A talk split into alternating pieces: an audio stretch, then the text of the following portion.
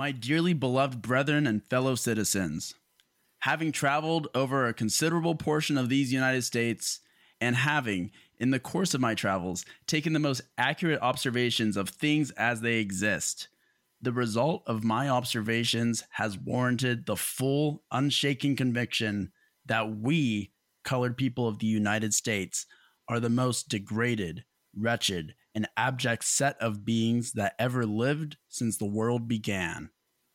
And I pray, God, that none like us ever may live again until time shall be no more. They tell us of the Israelites in Egypt the Helots in Sparta, and the Roman slaves, which last were made up from almost every nation under heaven, whose suffering under those ancient and heathen nations were, in comparison with ours, under this enlightened and Christian nation, no more than a cipher. I will ask one question here Can our condition be any worse? Can it be more mean and abject? If there are any changes, Will they not be for the better, though they may appear for the worst at first?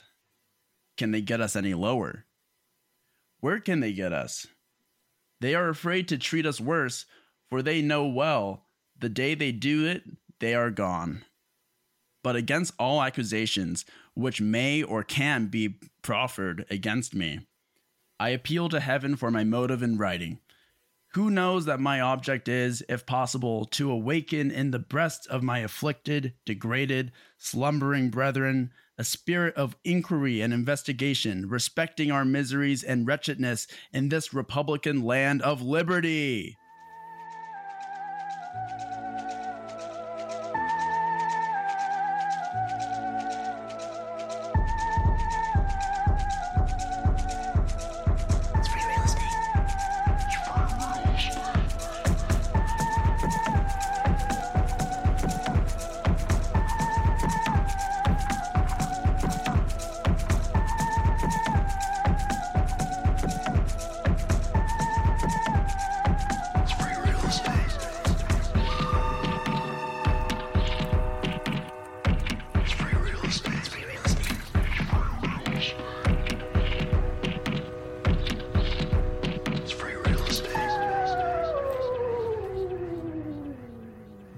Welcome back to the Ending the Myth podcast, where with Greg Grandin's 2019 book, The End of the Myth, as a guide, we are descending through the layers of America's inferno to better understand why this country is the way it is.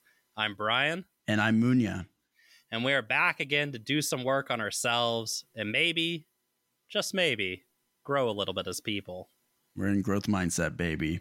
that quote you heard at the beginning of the show was from the preamble of David Walker's appeal to the colored citizens of the world. Written by David Walker, a free man living in Boston in 1829, Walker's appeal was an unprecedented expose on the horrors of slavery and call for the institution's immediate abolition by any means necessary. The appeal was violently suppressed in the South, with the state of Georgia even offering a reward for Walker's capture, dead or alive. A year after its release, in the summer of 1830, Walker, aged 33, was found dead in the doorway of his house. His cause of death is still debated. The first use of the heart attack gun in this historical record. Pretty much. Walker's appeal came at a time when the abolitionist movement was beginning to experience a qualitative transformation. Prior to the 1830s, there was very little open agitation for the abolition of slavery in America. And those that were advocating for abolition showed little sense of urgency, tending to advocate a gradual move away from slavery with full reimbursement of planters in order to move the country more in line with its stated values. This began to change for a variety of reasons. By 1830, a trickle of runaway slaves escaping to the north had become a flood. As slaves fled north, free blacks and whites in the region began to form an organized network to encourage, assist, and protect runaway slaves, which would come to be known as the Underground Railroad. Through this network, a more radical abolitionist politics began to form. By 1830, free blacks had organized 50 abolitionist organizations throughout the North. By 1836, the U.S. Congress was receiving so many petitions calling for abolition of slavery that they had to pass a gag rule refusing to accept anti slavery petitions for consideration. At the same time, as America urbanized and moved away from artisanal forms of production to early industrialization, workers of all stripes found themselves laboring side by side in terrible conditions for low wages, a situation made all the worse by the Panic of 1837. They began to form associations and then unions. It was not long before many in the burgeoning labor movement began to connect their fight with the fight against slavery. Lowell factory women formed an anti slavery society in 1832. In 1841, abolitionist Wendell Phillips asked a meeting of thousands of Irish workers in Boston, Will you ever return to his master, the slave, who once sets foot on the soil of Massachusetts? They shouted, No! No! No! In reply, Delegates to the New England Workingmen's Association in 1846 prefigured Marx's famous formulation in Capital by two decades, resolving that, quote, American slavery must be uprooted before the elevation sought by the laboring classes can be effected. Amongst the capitalist class, many in the North had moved away from textiles and the reliance on king cotton in the South. Increasing international trade also allowed for many in the shipping industry to get out of their reliance of southern agriculture. This economic distance, combined with a growing resentment over the South's domination of the country's politics, allowed for an increasing number of northern capitalists to come out against slavery, though most still preferred a gradualist plan with resettlement of the black population as a goal. Some bourgeois elements that had remained in the abolitionist movement moved to the left during this time, with William Lloyd Garrison's The Liberator beginning publication on January 1st, 1831. Still, for men like Garrison, the issue of slavery could only be viewed in the realm of Christian morality, safe from the wider implications of a class analysis. As such, Garrison devoted a column in the first issue of The Liberator to attacking the trade union movement for, quote, inflaming the minds of our working classes against the more opulent. The annexation of Texas and the start of the Mexican War in 1846 intensified and further radicalized the abolitionist movement. The Worcester County Anti-Slavery Society was not alone when it declared, quote, "The invasion of Mexico by the government of the United States for the express and avowed object of extending and perpetuating slavery is an outrage that has no parallel in the history of Bonaparte, Frederick the Great, or even of Alaric." In The Liberator, Garrison railed against this war for slavery. Quote, Armed with the proof of our white faces, we can go on cutting our neighbors' throats until we have annexed all of creation and made the whole earth a nest for our country's bird and its rotten eggs. The war would cause a split in both parties in the 1848 election, fatally crippling the Whigs. A new Free Soil Party was created out of dissident Whigs and Northern Democrats under the platform of halting the expansion of slavery in the West. For the first time, a battle line was drawn against the slave power in the South by a Northern constituency growing in strength. For more radical abolitionists, the war was seen as an example of the lengths the slave power would go to support and spread its institution, and gave solid proof that the federal government would be used to fulfill this mission. The war was very unpopular, and the abolitionists' warning about slave power control of the government now found a mass audience. Although the early abolitionist movement had been born out of the reform and zeal of the early 19th century, inspired by the Enlightenment, American Revolution, and the Second Great Awakening, the Mexican War made it clear to many that this was not just another reform struggle like temperance or prison reform with the stranglehold slave states had over the federal government and many northern politicians and elites, abolitionists realized they would have to be prepared to break rules and laws in order to succeed. It was during the Mexican War that John Brown first began to formulate his plans to establish an anti slavery guerrilla army in the Appalachian Mountains of Virginia.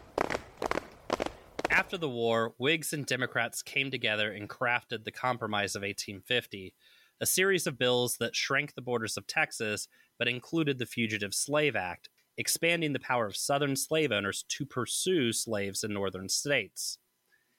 It was an attempt to tamp down the growing sectional conflict in the country and secure a future for the Whig Party.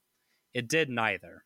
The compromise put the final bullet into the Whig Party and infuriated Northern abolitionists, who now saw the entire federal government as being in the thrall of the slave power.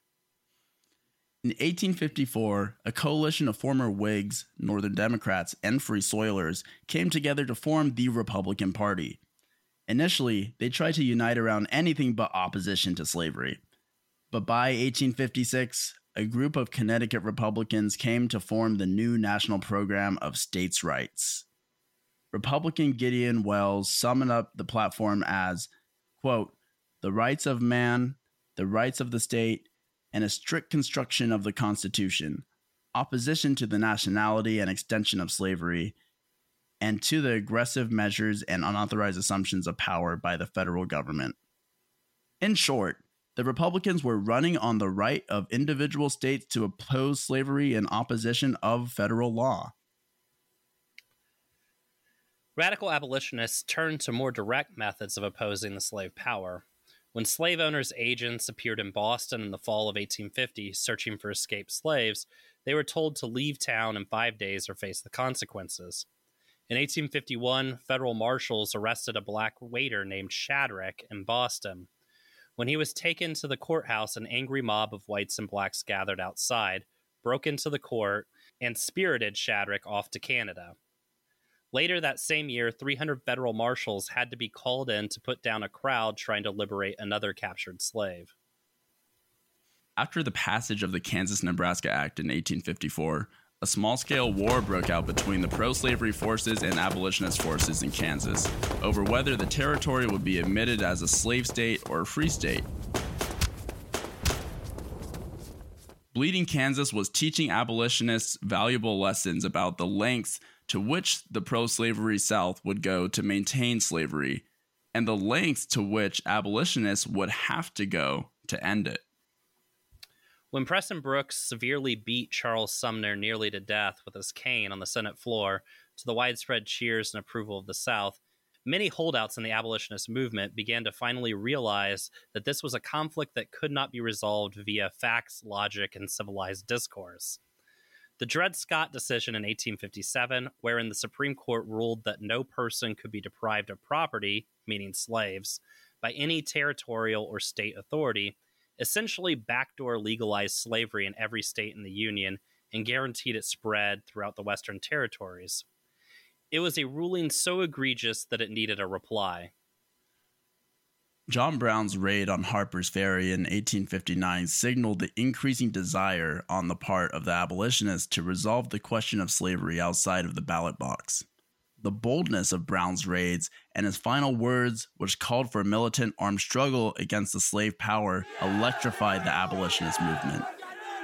German Marxists, who had poured into the US after the failed 1848 revolution in Germany, had been moving the labor movement towards a more militant, anti slavery position.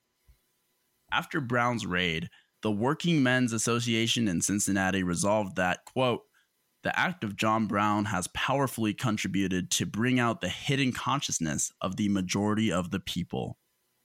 Pacifist Stephen Foster admitted, I claim to be a non resistant, but not to be a fool. I think John Brown has shown himself a man in comparison with the non resistance. Owner of the New York Tribune, Horace Greeley, admitted that after Brown's raid, quote, the end of slavery in Virginia and the Union is 10 years nearer than it seemed a few weeks ago. In the South, the raid was met with fear and panic. Southern elites thought that they still maintained a stranglehold over national politics, but Brown's raid exposed the power of the abolitionist challenge to slavery. For fear of an uprising, slaves in the area around Harper's Ferry were immediately sold south, frequently at a significant loss. Abolitionists were declared as socialists and communists bent on destroying the country, while the Republican Party was derisively relabeled, quote, the Black Republicans. The repressive apparatus in the South was put on high alert as people were warned that, quote, agents of the Black Republican Party had infiltrated the South to foment rebellion.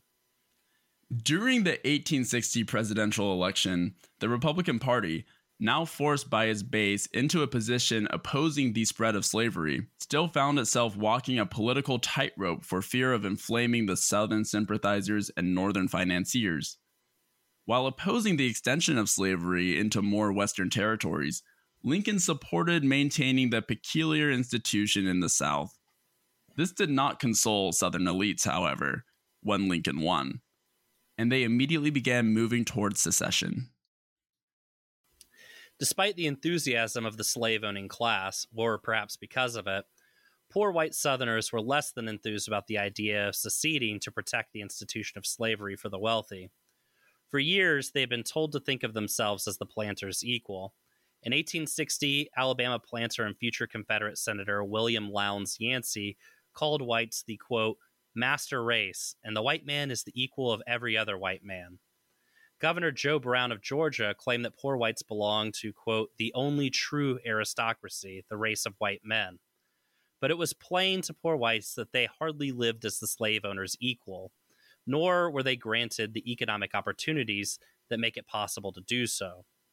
Because of this, opposition to slavery amongst poor whites in the South had been growing over the previous decade. Historian David Williams recounts. In 1859, one poor Hancock County, Georgia laborer confided to an acquaintance that if it came to a war over slavery, he was going to black himself and fight to end it. Without slavery, perhaps he can get better wages. That same year, a farmer in Georgia's Taliaferro County was convicted of hiding a runaway slave for three months.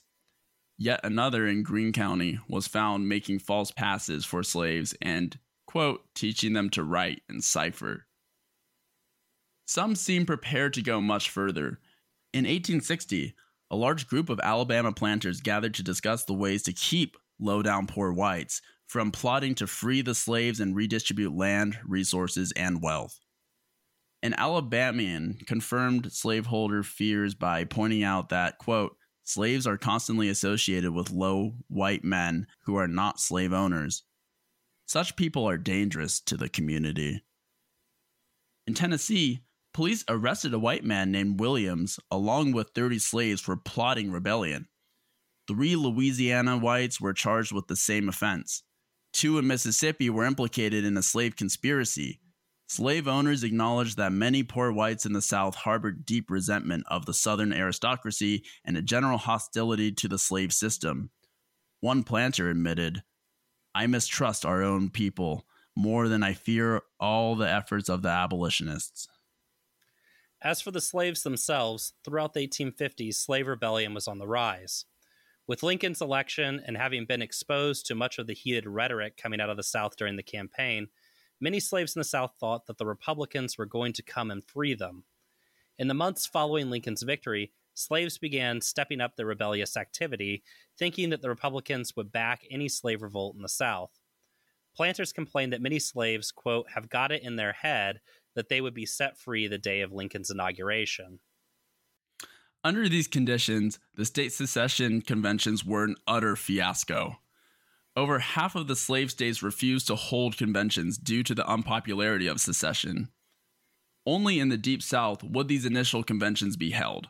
Still, the possibility of secession being voted down was so distinct that Southern elites engaged in a mass campaign of voter fraud and intimidation to guarantee the election of pro secession delegates. Those who wished to vote a pro union ticket found that polling places did not carry pro union ballots, or they were threatened with lynching. Or if they did get a vote off, they were marched back to the polling station at gunpoint to cast pro secession votes. Many still boldly opposed secession. When a 64 year old man in South Alabama was told that he would be run out of town if he voted the Union ticket, he responded, Do you see this knife? If you don't get away from here right away, I'll cut your guts out. Badass. Oh, based. yeah. Despite all of this, 40% of voters across the South voted against secession. In Georgia, a majority voted against secession. The governor simply fixed the vote, claiming that secessionist delegates had carried the state by 13,000 votes. In reality, they had lost by 1,000.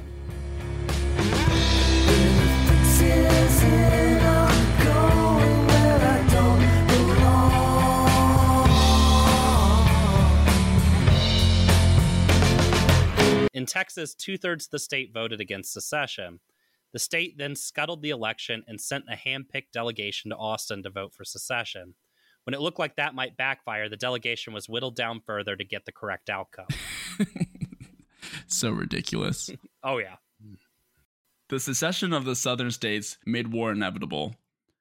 In the South, calls for enlistment to defend the new Confederacy rang hollow for many poor whites.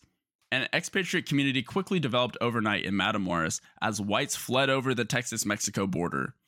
In 1862, the Confederacy moved to conscription, exempting slave owners who owned 20 or more slaves and allowing gentlemen to purchase someone to fight in their stead. of course.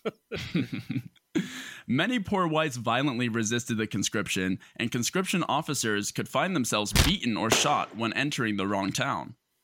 After turning back a conscription officer, the Dial brothers in North Carolina wrote to the local military authority, quote, "If you ever hunt for us again, I will put lead in you. God damn your hellfired soul. Take the hint." Contrary to the heroic portrayal of loyal Southern soldiers after the war, during the war, desertion was a constant problem. Robert E. Lee recorded in his diary in 1862 that desertions depleting his army had cost him the battle at Antietam. In October of 1863, Confederate Sergeant G.H. Bond observed, quote, The troops are coming to the conclusion that this is a war for the rich men of the South, and they are determined to get out of it. By 1864, two thirds of conscripts in the Confederate Army were unaccounted for. Some went north, with over half a million Southern soldiers fighting in the Union Army. Others simply went home. Ultimately, as historian Paul Escott put it, quote, the decision which common soldiers made with their feet sealed the fate of the Confederacy. News of secession and the war shot through the slave quarters of the South, electrifying the slave population. Slaves who could read pilfered newspapers and pass news of the war along to slave congregations. But the slave population, with its rich history of resistance and rebellion, was not about to wait to be liberated by the Union Army. Meetings dedicated to spreading the news of a possible end to slavery quickly became planning councils on how to sabotage the Southern war effort and bring about a Confederate defeat. What occurred all throughout the South was what W.E.B. Du Bois would call the general strike. Du Bois described the situation, quote, These slaves had enormous power in their hands. Simply by stopping work, they could threaten the Confederacy with starvation.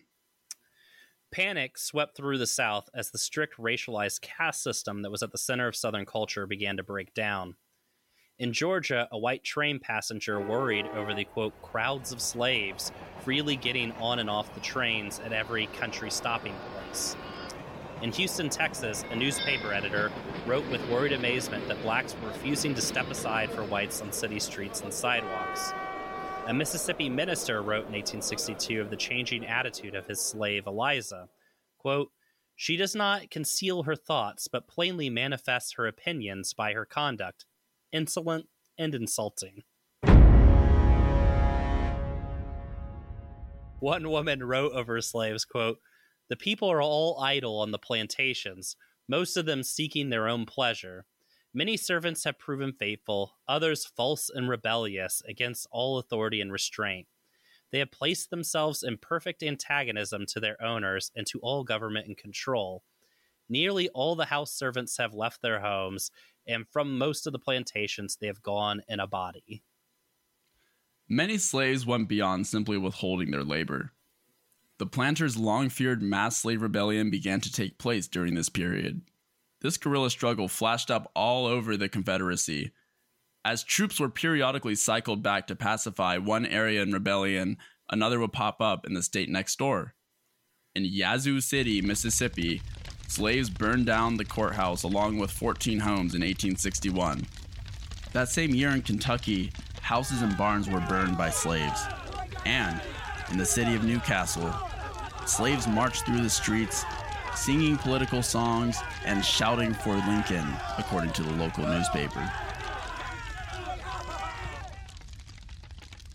In South Carolina, a group of slaves took over a steamship, the Planter, and delivered it and its cargo of ammunition and artillery to the Union Navy in 1862. In Georgia, county officials complained that escaped slaves were raiding food stores and stealing livestock.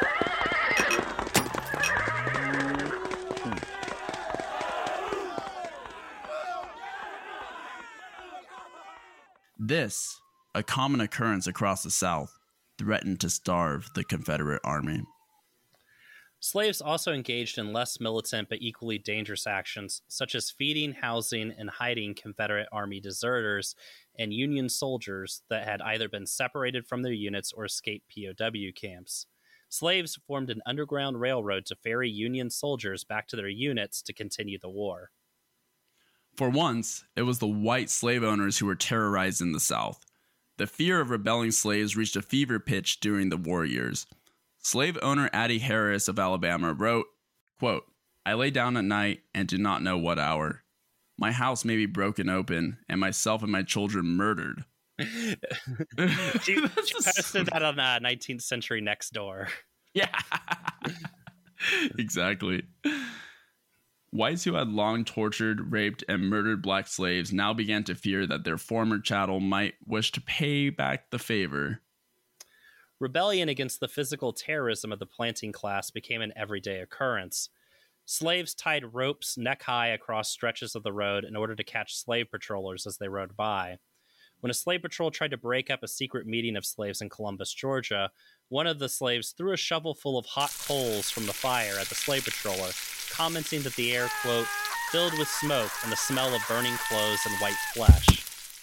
A Virginia slave named Clary Ann choked her mistress to death when she tried to whip her. Another Virginia slave named Creeshie, described as, quote, a grown young woman and big and strong, was tied to a stump by an overseer in preparation for a whipping. When the first lick hit Creeshie's back, she pulled up the stump and whipped the overseer and his two dogs. Another overseer was killed with an axe by slaves when he began whipping a young girl. A victim's comrades hung an overseer with a rope made from their suspenders after a whipping. Indeed, such rebellion was so common that a Texas slaveholder wrote, quote, A great many of the people are actually afraid to whip the slaves. Slaves became the primary source of military intelligence for the Union Army. Whenever Union soldiers were on the move, slaves came out to tell them about the Confederate troop positions and hidden supply dumps. A high ranking Confederate official lamented, quote, It is a matter of notoriety in sections of the Confederacy where raids are frequent that the guides of the enemy are nearly always free Negroes and slaves. A slave named Mary Louvestre, employed at the Gosport, Navy Yard snuck out the plans of the Confederate ironclad, the Virginia. The slave that did Robert E. Lee's laundry was a Northern spy that regularly passed information about Lee's plans and troop movements. Mary Bowser got herself a slave position in the Confederate White House, where she passed on information to the North. In 1864, before she could be discovered, she set fire to the house, robbed Jefferson Davis, and fled north. Badass. It's so cool, man. yeah. I mean, imagine all this shit is happening and we get the Civil War movies that we get today. Uh, you know, we get that's, and that's generals when all this is happening. Most baffling shit to me. Like this is epic. Yeah, any one of these stories is cooler than whatever bullshit was happening in Gods and Generals. But yeah, yeah, Jesus Christ. White soldiers in the North also went through an important transformation. Historian Chandra Manning writes, quote, The revolution of 1862 to 63 also forced a shift in the relationship between ending slavery and the purpose of the war. In 1861, soldiers saw slavery as something akin to a malignant mole on the body politic. It was an unsightly blemish with the ability to poison the entire nation. But since slavery appeared only in a limited area, Union troops assumed it could be excised with little impact on the rest of the body. After nearly two years of observing slavery, interacting with slaves, and fighting a horrible war, the Union rank and file now recognize slavery as a much more insidious cancer embedded in the very spine and sinew of the nation. One Union private wrote home, quote, If all this untold expense of blood and treasure, of toil and suffering, of want and sacrifice, of grief and mourning is, to result in no greater good than the restoration of the Union as it was, what will it amount to? Another was more succinct. Fighting for the Union under the old construction was just not enough anymore. We now want a new one that knows nothing about slavery. Manning continues quote, The conflict's horrific nature strengthened many soldiers' commitment to emancipation because no lesser outcome could make the trauma of the war worthwhile. As one soldier put it, only the consolation of a righteous cause could justify the wondrous price of lives, misery, agony, and desolation exacted by the long and punishing war. The senseless destruction had to be converted to purposeful sacrifice offered for a goal that was large enough to make the carnage worthwhile. Preservation of the Union, though important, was not enough unless accompanied by the ending of slavery. With the Emancipation Proclamation in 1863, Lincoln and the Republican Party acknowledged in policy what was already a fact on the ground.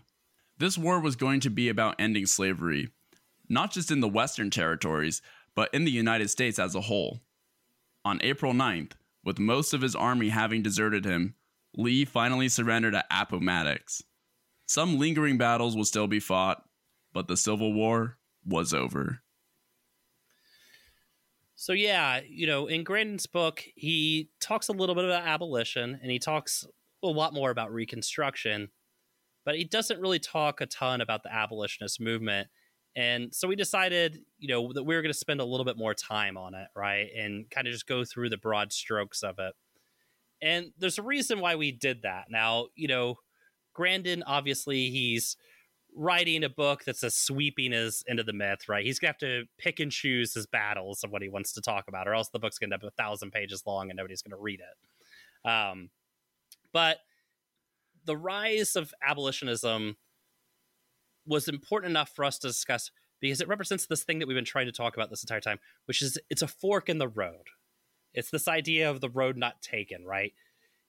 That nothing was ever on rails. Nothing ever had to be the way it was.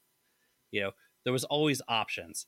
Now, one thing that's interesting about it is the role of the Mexican War in sort of supercharging the abolitionist movement. It really did.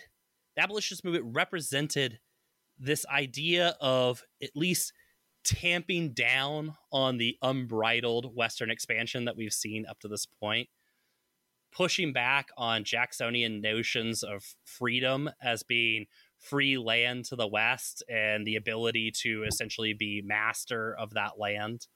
Uh, they were saying that yes, they were not against Western expansion, but they're saying Western expansion with cause, Western expansion with limitations, which was, of course, not the American project. not at all. not at all. So another reason why this is very important was this movie also shows the power of working class movements and how they become powerful, right? People don't get radicalized in coffee shops or uh, by posting.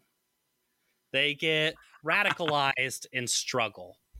And, you know, those that were engaging in the labor struggle in uh, cities in the North we're starting to realize that there was this thing called exploitation that could be resisted through collective struggle. And in viewing slavery, they were able to use the idea of freedom, which exists in America, and use slavery as a direct contradiction to it to highlight how unfree many of the people in America were. Uh, not just slaves, but including themselves, hence the term wage slavery that gets popular at the time.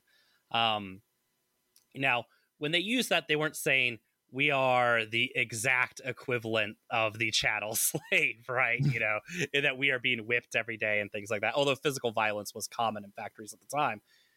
What they were saying is we exist if you are forced to labor for somebody else in order to survive, you exist in a case of or a state of unfreedom, right? Your boss controls your life much like the Southern slave owner controls the lives of their slaves. Now, engaging in this radical struggle led many in the North to then help slaves flee the South, right? Which put them into contact with people who had actually been under slavery. Uh, it also allowed them to sympathize with the struggle of you know black people in America in a way that had not happened prior to this. Uh, so what we have is this powerful thing of how movements actually happen, which is people come into contact with each other and come into contact with each other, they then engage in struggle together, and through that struggle, they sharpen their political line. And the abolitionist movement really shows the power of it. Prior to 1830, the idea of abolishing slavery in America was a fantasy that you know people would just sort of talk about in their uh, salons or whatever in Boston, but nobody really thought was going to happen. Thirty years later, America's fighting the largest war it's ever fought in order to abolish slavery, and that shows what can happen with these sort of movements, and it shows too that other roads are possible, and you sometimes don't know when they're going to show up, but you have to take advantage, as the abolitionists did, when that other road is available. And I think one last thing I kind of wanted to point out too, which is more just a funny historical note, which is this idea of states' rights, North and South, right? Probably uh, it might have been a surprise to some listeners when we brought up that the Republican Party when it finally was able to get a large enough mass base to get itself elected and get a president elected and things like that, that it basically launched a states' rights platform. And the whole concept of states' rights largely comes out of Massachusetts and the state of Massachusetts saying, uh, we shouldn't be bound by all these laws in the federal government that basically protect slavery. We should be able to just do whatever we want, right? The Confederacy actually had an exact opposite opinion, which was that the central authority actually should control everything. Now, the reason for this is obvious. They controlled the federal government, so they thought the federal government should be the final word on everything. Uh, the people of Massachusetts have very little power in the federal government relative to the South, and felt like uh, no, that shouldn't be the case. Now, not until well after the war does this whole situation completely flip, and then all of a sudden the South starts to talk about states' rights. You know, a product more of protecting Jim Crow than ever protecting slavery. Uh, the Confederate Constitution uh, was actually a very centralized constitution. There's actually very the, the, U.S. Constitution is actually much more federalist than the Confederate one was. Um, but it's just sort of an interesting note in history how uh, words flip and have no meaning over time. yeah, I really think that by doing this research and actually understanding that the slave revolts happened with the slaves themselves, these like radical actions that formed were not just from a liberator of the Union Army just coming to save these poor slaves. It was uh, mass militant actions around different plantations that were feeding off of one another. It was a true revolution from the ground up from the slaves. And I just felt like that was just so inspiring. And it's like not really the story that we typically hear. The real rebellion and the real civil war really came from an uprising of slaves themselves, which takes a lot for an oppressed group, especially under chattel slavery, to rise up in that way and to form you know more organization form more solidarity and have like these intersections with white abolitionists um, who were also in solidarity with this movement too. I think that that is just such a fascinating um, story and just kind of goes to show that i think the story that we are told um, is like not the interesting story or really not even the point of what road could have been taken and what was actually required for this rebellion to happen to overthrow oppressors that really just felt like they had this like divine right to chattel slaves to treat people as property for this to actually go down it was led by the black slaves itself and i feel like that is just such an inspiring and overlooked part of the narrative of uh, the civil war yeah, I think that's a very good point, Munya. And I think with that, uh, we want to leave our listeners with this passage from historian Chandra Manning's book, What This Cruel War Was Over. In it, she describes Union soldiers making their way into the Confederate capital of Richmond. They have won the war, and they have Lincoln and the radical Republicans in Washington to make sure that their sacrifice was not for nothing. The world of possibilities in this moment is limitless. On April 3rd, 1865, Richmond, Virginia, reverberated with so many explosions that it sounded as if a battle was raging within the city limits. In the earliest hours of the morning, the last vestiges of the Army of Northern Virginia set fire to Libby Prison, blew up stockpiles of ammunition, ignited boats, bridges, and wharves, and exploded an ironclad while the Confederate government evacuated the city. By 9 o'clock, detonations continued to shake Richmond, but the entrance of the 5th Massachusetts Cavalry and the 29th Connecticut Infantry, both black regiments, rocked the Confederate capital as surely as any demonstration of firepower could do. The first mounted Union troops to enter the city, the 5th Massachusetts Cavalry rode through Richmond's thoroughfares as, quote, thousands of citizens, colored and white, cheered and cheered as we rode in triumph along the streets. From a Richmond battlement occupied only hours earlier by members of Lee's army, the men of the 29th Connecticut hailed the site of the recent Confederate capital over which majestically waved the glorious stars and stripes.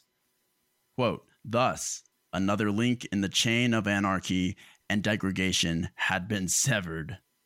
And trembling like an aspen in the wind over the yawning abyss of misery and oblivion hangs the remnant of the rebellion. One member of the 29th reflected.